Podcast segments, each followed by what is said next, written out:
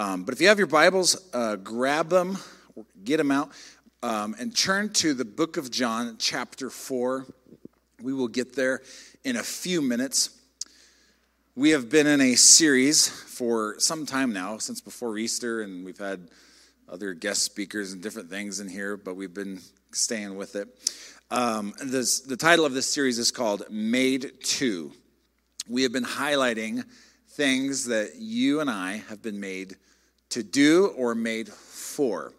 Um, how many know that when, when an, uh, an engineer designs something, they design it for a specific purpose? How many know there's a big difference between a, the design and the engineering of a dump truck versus like a Lamborghini, right?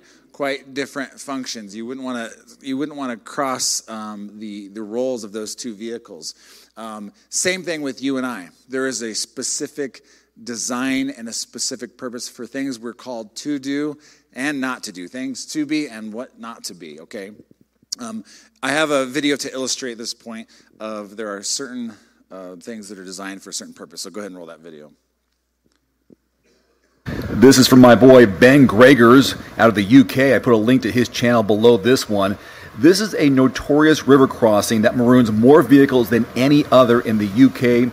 More than 100 rescues there in just five years. Apparently, people living in nearby houses say they have lost count of how many vehicles have got stuck there. One local resident who lives just around the corner from the ford has plenty of stranded strangers knocking at their door asking for help. Most are just people who are just too impatient to drive around an alternate route, they say. Quote, we've had knocks on the door for help when it's flooded. There's always someone being rescued. And when other cars get stuck, people try and go through. It's a common sense thing, really. People should have more sense. These cars are not amphibious, end quote. Check out this Mercedes as it attempts and successfully goes through, well, halfway through. Oh, lights go out. He's thinking. Idea, right? Why? Because some of those vehicles were designed to be able to go through that situation, others very much not so. Um, when I was 18 years old, I used to have a 1992 Jeep Wrangler, which was a fun vehicle. Um, and I was four wheeling up in Jamestown, and there's a river crossing there that you have to four wheel through. And it was like springtime, so the, the river was actually flowing pretty good. And so I drive into the river, and I had the doors off of my Jeep. And um, I, I sucked water into the engine so that it stalls out right in the middle of this river. And it, there was actually water flowing in one side of the vehicle because the doors were off, up and over the console, and then out the other side. I had stuff like floating in the back. I was like, this is not good. Um, it turns out that the Jeep Wranglers at that time, there's a little defect, not a defect, I would say a design flaw. And that is this the air intake for those vehicles is under the headlight um, of the vehicle. That's a terrible place for an air intake for a vehicle that should be able to drive through some water because um, it didn't have it didn't have to go very far to pull water into the engine. Um, the later models they put that air intake up under the hood, which is a much better place um, if you don't want to get stuck in the water. So I had to have someone pull me out, and then it took quite a while to get it aired out to get it started back up. Um, but you and I have been designed for a specific purpose. Let me do a quick recap of this series. We've um, this is part six today, but part one was called "Made to Receive God's Love." We are made. You are made to receive His love. Part of your design. God has designed you to receive the love of God. Part two is called Made to Run, where there's a run, uh, there's a race marked out for each of us. We're supposed to run that race with perseverance. Part three is called Made to Be Confident in God's love. God wants confident kids. We're not supposed to be insecure, walking around not knowing who we are. God wants confident children, and we're called to that. Part four is called Made to Worship. Part of your design, part of the, the unique way God has designed you, is to be a worshiper. If you're not a worshiper, I want to tell you there is something that He's created you for. It is to worship. Part five is called Made to Be Known. You were made to have a relationship with the living God. He created you for this. The title of today's message is called Made to Walk in God's Will. Okay? You were made to walk in God's will. Here's a fact I want to tell you God has a plan, purpose, and destiny for each and every person. I don't care if you were conceived within the confines of a loving, connected, prosperous marriage and brought up in that, or if you were conceived during a one night stand and you don't even know who your father is. It doesn't matter.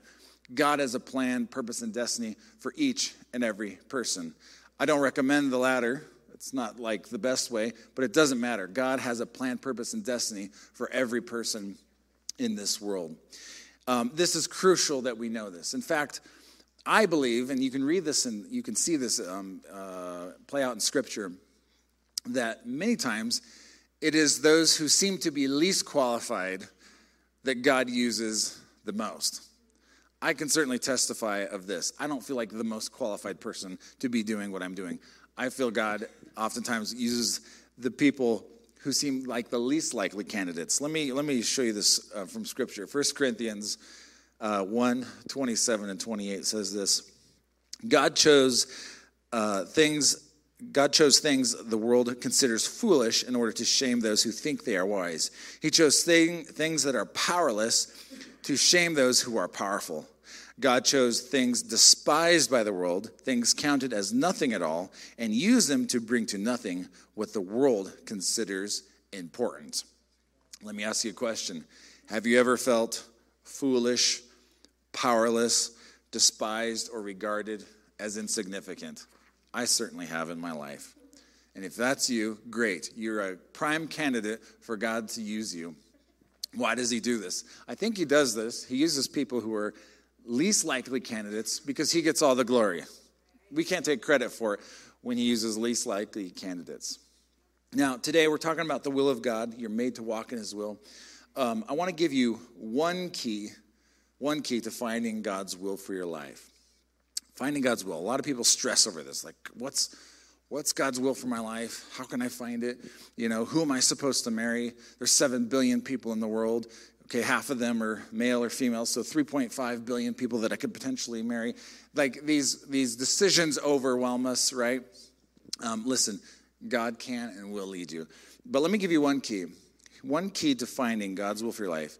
If you're faithful in the micro will of God, you will find yourself being faithful and walking in the macro will of God.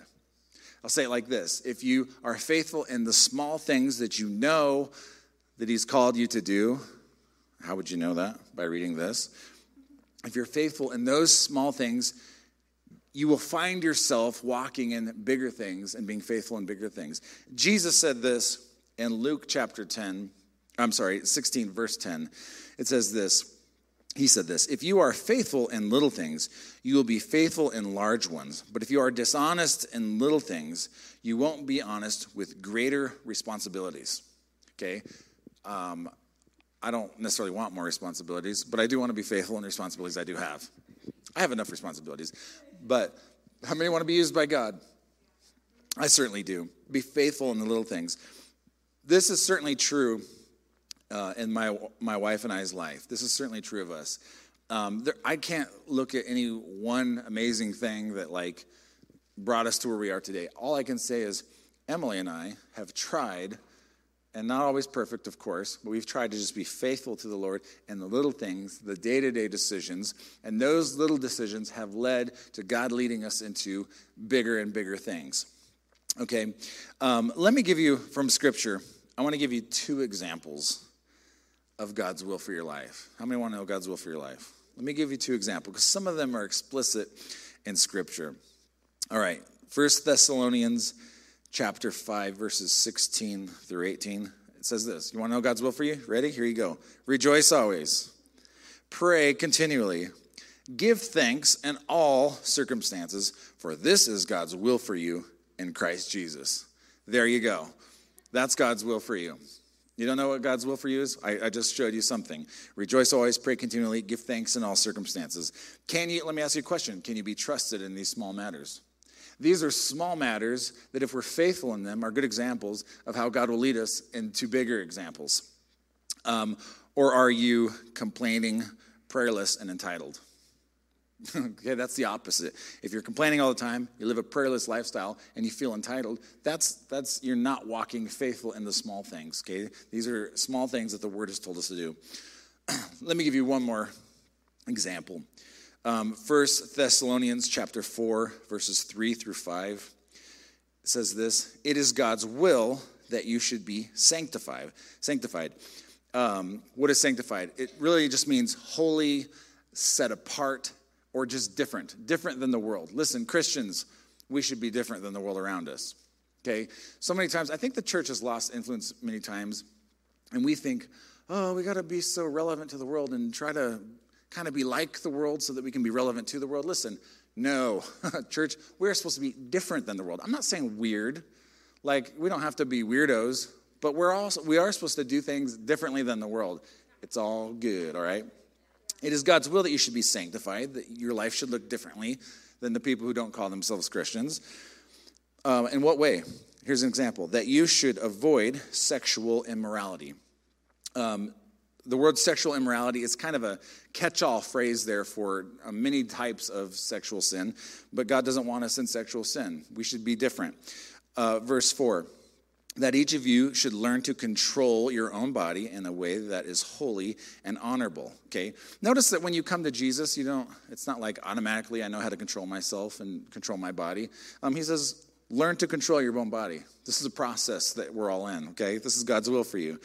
Verse 5 not in passionate lust like the pagans who do not know god. Okay the pagans at that time there was rampant um, sexual immorality in that culture look, thankfully, there's none of that today.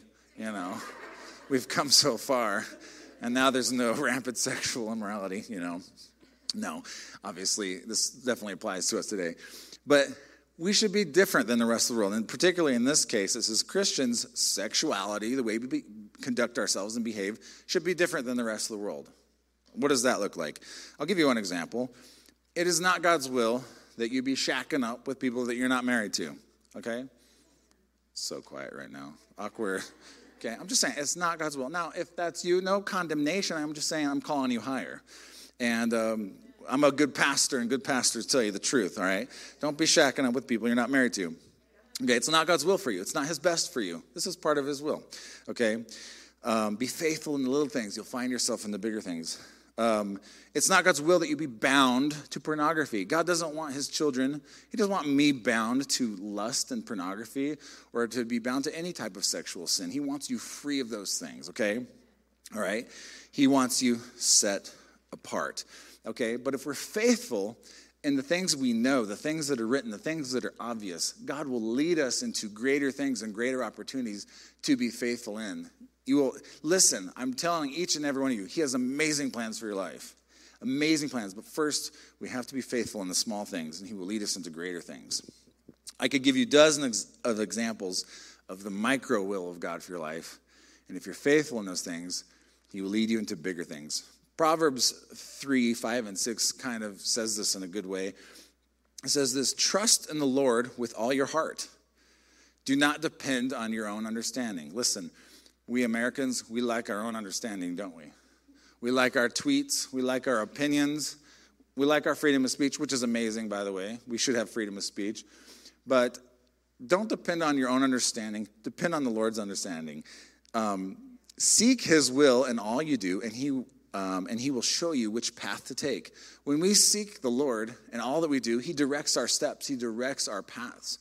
What an amazing promise. So it's like, who am I supposed to marry? What career am I supposed to have? Listen, seek him in all you do. He'll direct you. He will direct your paths if you just seek him. It's so amazing. Um, th- this was a, a, a, big problem with the millennial generation. I'm kind of like not considered a millennial. I'm like just a little bit older than the millennial generation, um, which, by the way, stop calling millennials 20 year olds. They're not 20 year olds anymore. Millennials are in their 30s now, okay?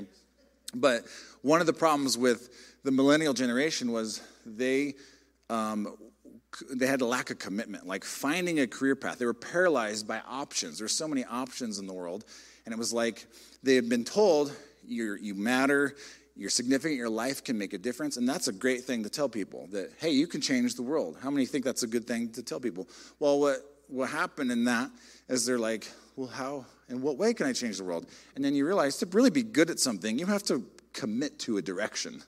You know, you can't be good at 50 things. You're probably only going to be really good at one thing, and you have to pick a direction to be good at. That's a word for someone out there today.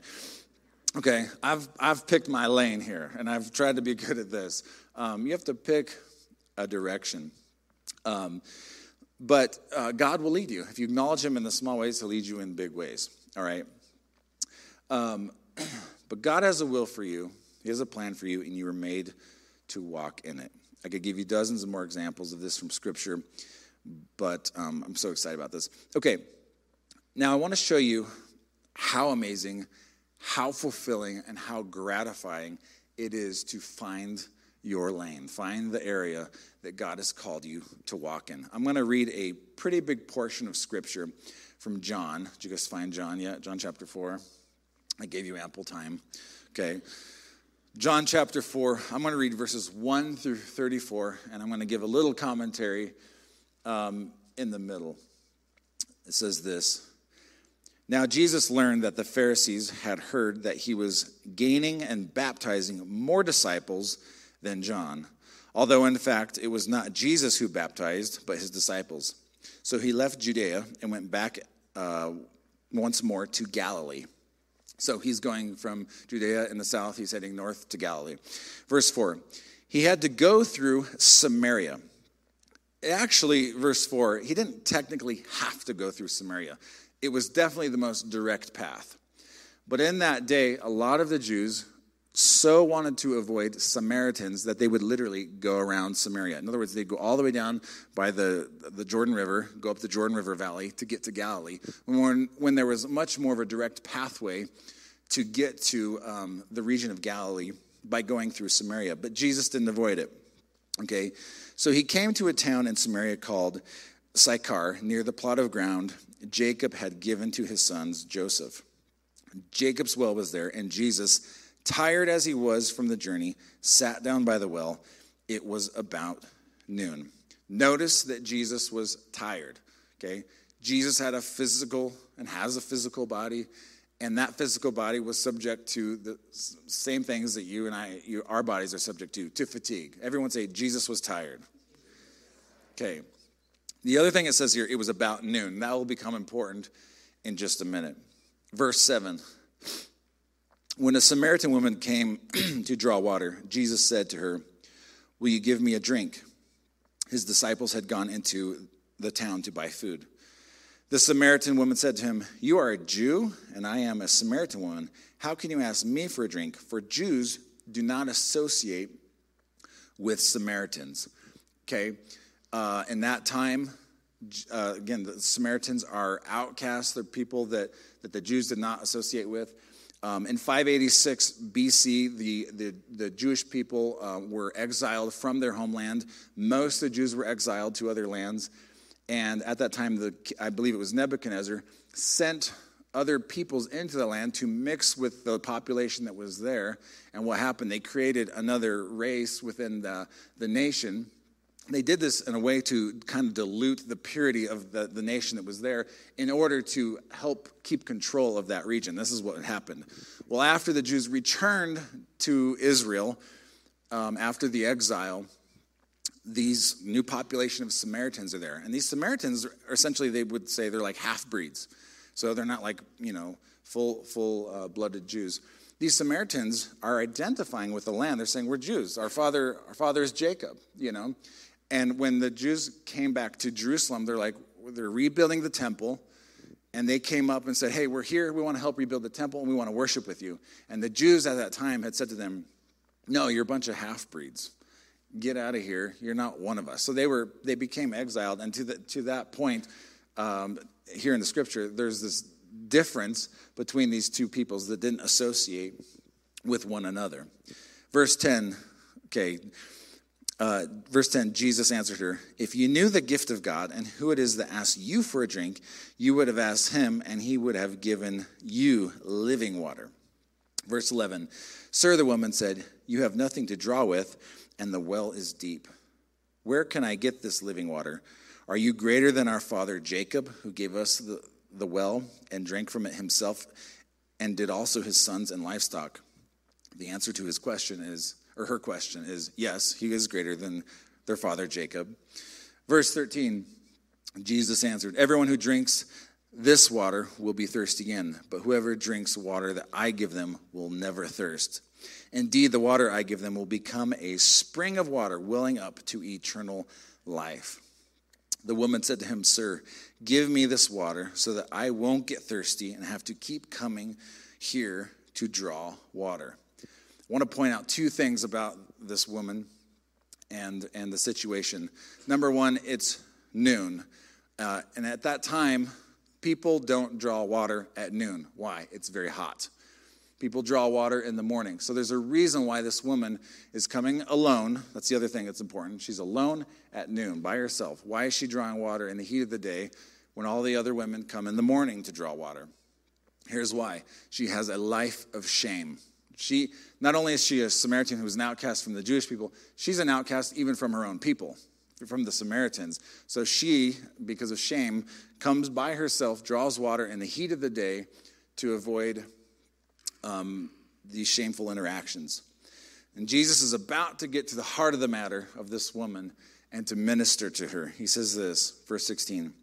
He told her, Go call your husband and come back. I have no husband, she replied. Jesus told her, You are right when you say you have no husband. The fact is, you have had five husbands, and the man you have now is not your husband. What you have, um, what you have said is quite true. Sir, the woman said, I can see that you are a prophet. So Jesus just read, straight up read her mail, right? Our, uh, our ancestors worshiped on this mountain, but you Jews claim that the place where we must worship is in Jerusalem. Okay, I just explained why they worship separately. The Samaritans worship because they weren't allowed to worship in Jerusalem, they created their own system. Um, and by the way, thank God, that we're able to worship anywhere in the world today. We don't have to go up to Jerusalem. Jesus explains this. Verse 21 Woman, Jesus replied, Believe me, a time is coming when you will worship the Father, neither on this mountain nor in Jerusalem. You Samaritans worship what you do not know. We worship what we know, for salvation is from the Jews.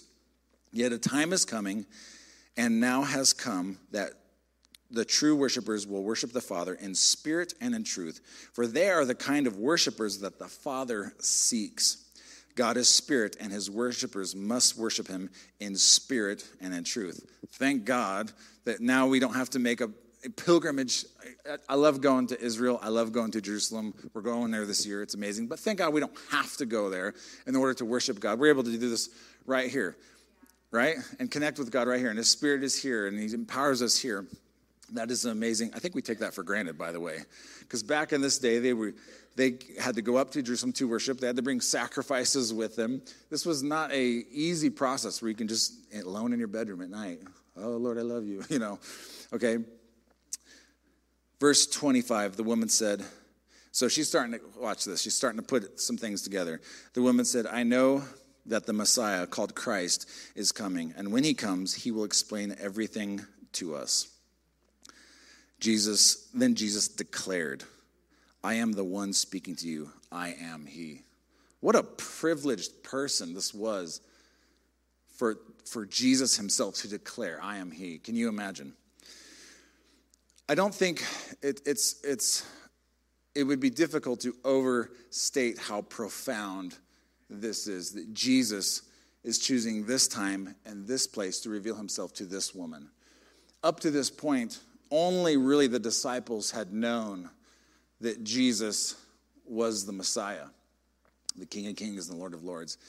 And Jesus had not yet publicly declared his messiahship, that he is the Messiah. This is the first person that Jesus declared this to.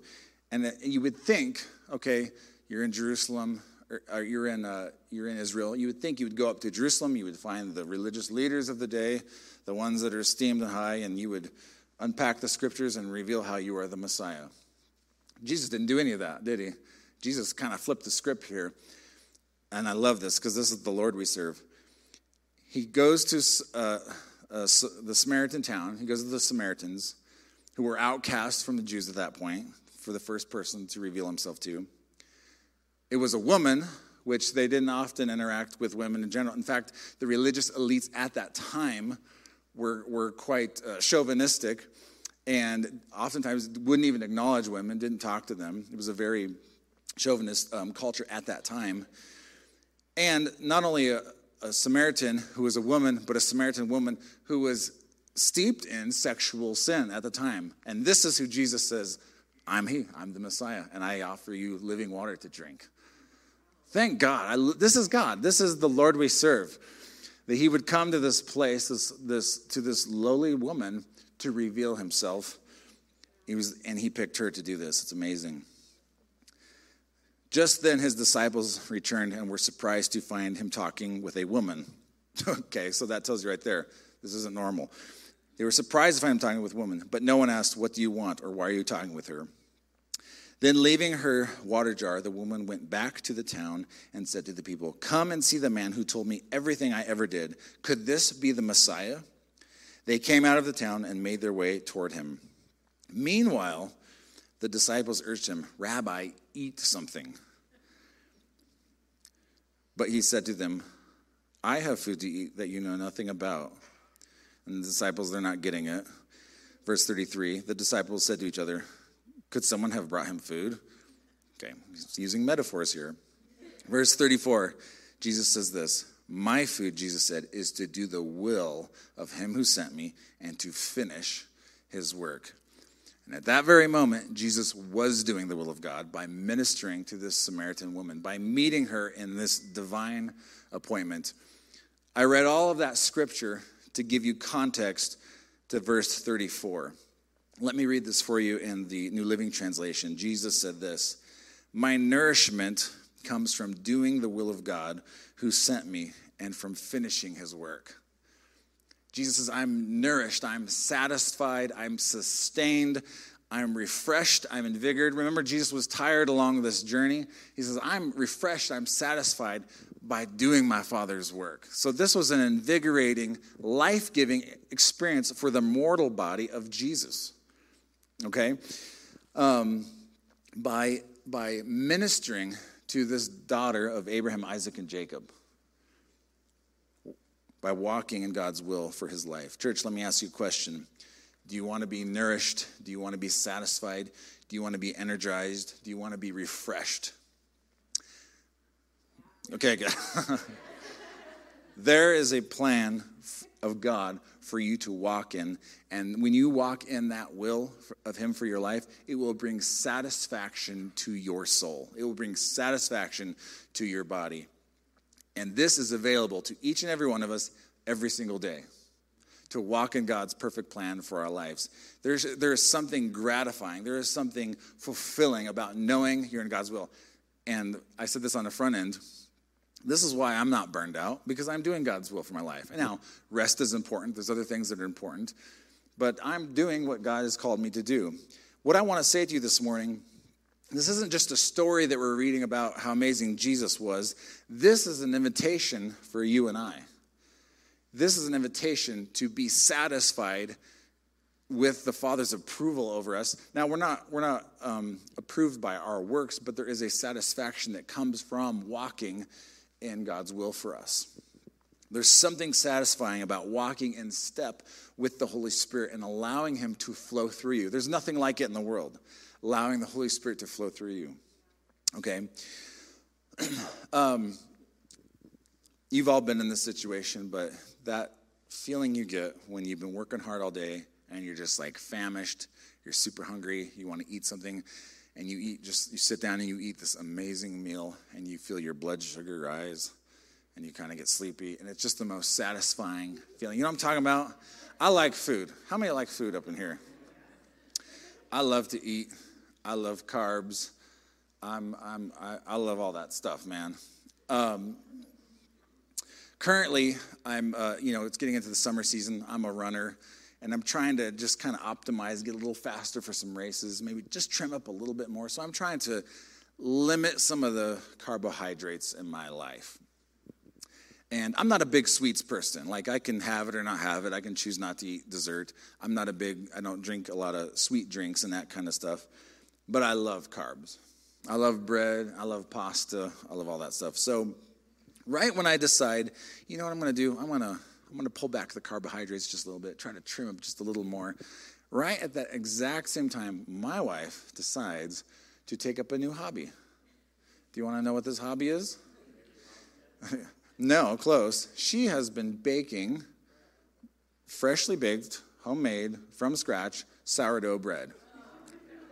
And I love sourdough bread. It's so good. Man, when you get a slice of that warm sourdough bread, put butter all over it. It's a, I have a picture of, of the, this is what she makes. You guys, come on. I could eat that whole thing. No, no problem.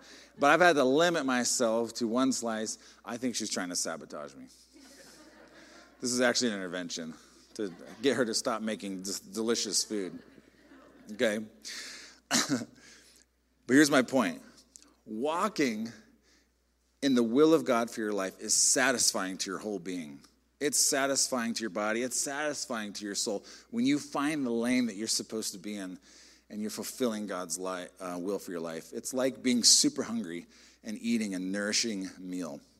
Jesus said, My nourishment comes from doing the will of the Father who sent me. Amen. God wants us to be kingdom conduits, He wants to flow through us. Man, Christianity should not be boring. Christianity should be the most amazing thing you and I ever do with our, our whole lives. If you're not enjoying this, you're doing something wrong. If you're not excited about this, you're doing something wrong. Um, let me give an example of um, just God flowing through us. Um, I use this illustration all the time. Um, I say this in the Belong class often, but how many have ever been to Israel and have been to the Dead Sea? Anyone up in here? Okay the Dead Sea, it's the lowest place on earth. It's one of the saltiest bodies of water on earth. And um, the reason that is, is because there are rivers that flow in, primarily the Jordan River, flows into the Dead Sea, um, but nothing flows out of the Dead Sea. So it's really hot there. The water evaporates, and, all, and the minerals, uh, the salt is left behind. I have a picture of the Dead Sea. They're walking on salt and that salt is not being absorbed into the water because the water can't even hold more salt. It's reached its limit, and then it piles up. I say this to say, um, nothing lives there. There's no fish in the water; it's too salty. There's no plants there; There's, it's too salty. That's why they call it the Dead Sea. Okay, um, but I use this as an illustration because this is what the Christian life can become like when we were receiving good things. We got rivers of life flowing in through us. We got good worship. We got good teaching. We're always receiving. We're taking. We're taking. But listen, if there's not an outflow from your life, you can become like the Dead Sea, a stagnant pool where nothing lives. This is the condition of many believers because they're receiving things, but they don't have any outflow. There's no outpouring from your life. I want you to feel the exhilaration and the life of God in your life. And I'm telling you, don't be like the Dead Sea. Allow God to flow through you and to pour out of you. If you want to live, you have to give. Let's all say that together. If you want to live, you've got to give. Okay. Jesus said this, John, we already read this verse, John 4:13. He said this to the, the Samaritan woman: Everyone who drinks this water will be thirsty again. But whoever drinks the water I give them will never thirst. Indeed, the water I give them will become in them a spring of water. Notice he says it's a spring of water. He didn't say a reservoir of water. Okay? Why? Because it's supposed to flow through us. That's not supposed to just be stored up in here for my blessed assurance and for me, myself, and I, and nobody else, right? He's pouring through you, not just for you, he's pouring through you for other people. And if you want more, give something away. Amen? God didn't give you a drink so that you could become a reservoir. He, he gave you a drink so that you could become a conduit. And I'll conclude, I'll begin wrapping up, I'll conclude with this. Um, how many have ever been in and experienced a divine appointment? You knew from the Lord, like, right time, right place, doing the right thing, right? Anyone? I love divine appointments. I love it when God just sets things up and orchestrates things in such a way where He's just moving. Um, I'll give you an example of uh, in my own life. It's not my best example, it's just one of my most recent examples. Um, the other day I was running at the park, as I often do, and there's many people at the park walking and different things, and I, I just felt the Lord highlighting a particular lady, a particular person. And I'm like, you know, running and kind of like, okay, God, what are you saying to her? And here's how I knew the Lord was highlighting her. I felt the compassion of the Lord for this lady. And many times that's a way to recognize if God is thinking something and wants to say something to someone, do you just have a sense of compassion for that person? That can be the Lord sensitizing your heart for them. So I feel the compassion of the Lord for her. And I'm like, okay, God, what do you, do you want me to say something to her? What, what are you saying?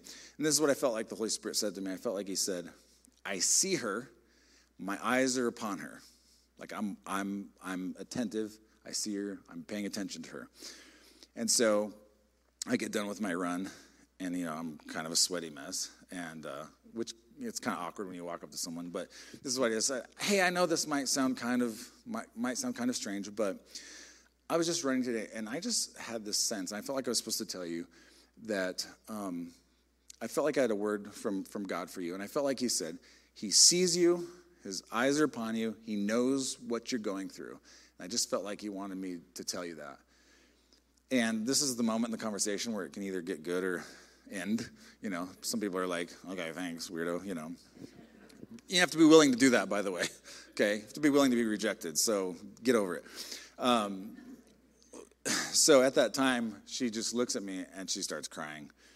And she said, I got fired from my job today, and I've never been fired from any job, and I don't know what I'm going to do. She's just totally distraught totally in a dark and a low point. And I just said, Well, I want you to know God sees you. He loves you. He's going to get you through this. He sees what you're going through. You need to obviously hear this today. And that was really it. I said, I'll be praying for you. I didn't want to pray for her there because sweaty guy at the park, laying hands, whatever, you know. So I, I left and prayed for her as well. Here's the thing I, I hope, cool for her, I hope, I hope that was a good experience for her. Um, but what did I experience? I also, I know that I felt the satisfaction of being a conduit for God to flow through. I felt that myself. Remember the woman with the issue of blood in the Bible? She comes up and touches the hem of the garment, Jesus' garment, and Jesus is just walking along, not paying attention, and he feels virtue. He felt power flow from him, and he stops and is like, Who touched me? And the disciples are like, everyone. Like, we're in a crowded space. Like, we're all touching. He's like, no, someone touched me with intent, and I felt. Jesus didn't even pray for this person. It just power flowed from him because there was a there was a demand, there was a draw in heaven. Listen, but that feeling that Jesus sensed of being a conduit of heaven, that feeling, that that life-giving experience is available for you and I when we will yield to the Holy Spirit and allow him to flow through us. I want to tell you another story about being on the flip side of that, on the other end of, of that spectrum. Uh, for those of you who don't know us, most of you probably know this, but uh, we have two daughters, and one of our daughters is special needs. She's um, 14, and um, Trinity is her name. We love her. She's amazing. She makes us laugh. We have a great life, but sometimes it can be very challenging having a special needs kiddo if you didn't know. Uh, I'll, give you one, I'll give you one example of uh, a unique time in our life. Um, recently, my younger daughter had, had, just turned 12, and we had a birthday party for her. And we went to PF Chang with, uh, Chang's with a few of her friends, and we are sitting there at PF Chang's. And when it's your birthday and you get dessert, they ask, like, do you want us to bring the sparkly fountain? It's, it's a sparkler, like on a thing. Do you want us to bring that out? And we're like, yeah, that, that, that sounds great. Why don't you bring that out? Um, which was a terrible idea. And here's why um, because autistic people can be triggered and like freak out. And so they bring this sparkler thing out, and comes around the corner, and my older daughter flips out. She's just like, no, they're screaming. I, she gets up. I try to, I try to grab her before she gets away. I can't. Emily tries to grab her and, and forces her way away from Emily. You guys, it was a scene we were in this restaurant. And I'm not telling you this, by the way, to feel sorry for us. We have an amazing life. I'm just telling you to, you know, things can be hard at times. Um, she, she gets away from us. She's running through the restaurant, screaming and starts hitting people, hitting strangers, old ladies. Like, this is a, it's a show. Not the kind of show you want to go to. Okay. People are coming out of the kitchen. The whole restaurant's looking not something you ever want to have happen, okay? This is what happens in our life sometimes. Um, recently, um, something similar happened. Um, we, uh, at our running group on Wednesdays, we run and then we go eat afterwards. But Emily and I usually drive separately because I usually do a longer warm up and a longer cool down. And so I always tell her, like, hey, can you order this food for me? I'll be there in a few minutes when I'm done. And so I get done with my cool down. I drive over to the restaurant where everyone's hanging out. And I get there and I was like, where's Emily? You know, like, Emily's not here. Trinity's not here. Evie was, Evie was there. And they're like, oh, yeah, um, Emily left because Trinity was having a hard time. and she kind of freaked out about something. And I found out because I called Emily, like, where are you? Our, our autistic daughter, I don't know what triggered her, but she threw her cup of water eh, at my wife's head and then threw her food. And listen, you might think parenting someone who's special needs, I, there are things as a father, it's intuitive. Like you know how to parent, you just have instincts, you know what to do. When you have a special needs kiddo, all those like intuitive things, it's like they don't work. You know what I mean? Um, I can be a firm parent and I can, you know, scare my kids if I need to, but um, it's not intuitive oftentimes to parent special needs kiddos. So Emily's like, I just left. I'm not coming back. I'm just going home. I feel terrible, you know. And she just left. And I was like, okay, well, I'll hang out with these people, eat, and then I'll be home in a little bit. In that moment, at that time, at that restaurant, I'm kind of in a low place because life was pretty tough in that moment. Um, I'm getting ready to leave, and um, Pastor Darren and Lynette Gleghorn, their son walks up to me. I didn't know it was their son. He's like, Hey, are you the pastor of City Lights Church? And I go, Yeah, I am. And he's like, I feel like I have a word for you. I'm like, oh, this is probably a good time for a word. and he's like, I just want to encourage you, like, God has ordained City Lights Church. He has amazing plans for your church. I just felt like he wanted me to tell you this today and that he's or, he's guiding you, he's ordering your steps, and just be encouraged. You're doing amazing things in this city. He just really encourages me and, and gives me this like prophetic word for our church at that moment in that restaurant when things were pretty bad. So right then and there, I needed. It was a good time for an encouraging word that I needed. But you know what I think is interesting about this? I needed it. It was encouraging for me. But I bet the Gleghorn son also felt the satisfaction of the Lord by stepping out and being a conduit for God to minister to someone. He stepped out and he took a risk, and I guarantee he felt the life of God and the flow of God in his life. Here's the deal each one of us has food to eat which is the satisfaction of walking in God's plan for our lives. He has work for us to do. Jesus said, It is my food to do the will of the Father. And this is the application I want to give you today. I want you to feel this life flowing gift of God flowing in you. This week, I want to encourage you feast on what the Lord has for you by just operating and stepping out in His will for you. If you don't know what to do or say to people, start with the micro, it will lead to the macro. But you are called to be a kingdom conduit. You were made to walk in his will. You were made to be for him to flow through you. Amen. All right, why don't you guys stand to your feet? I'm going to pray for you and then we'll close up shop here.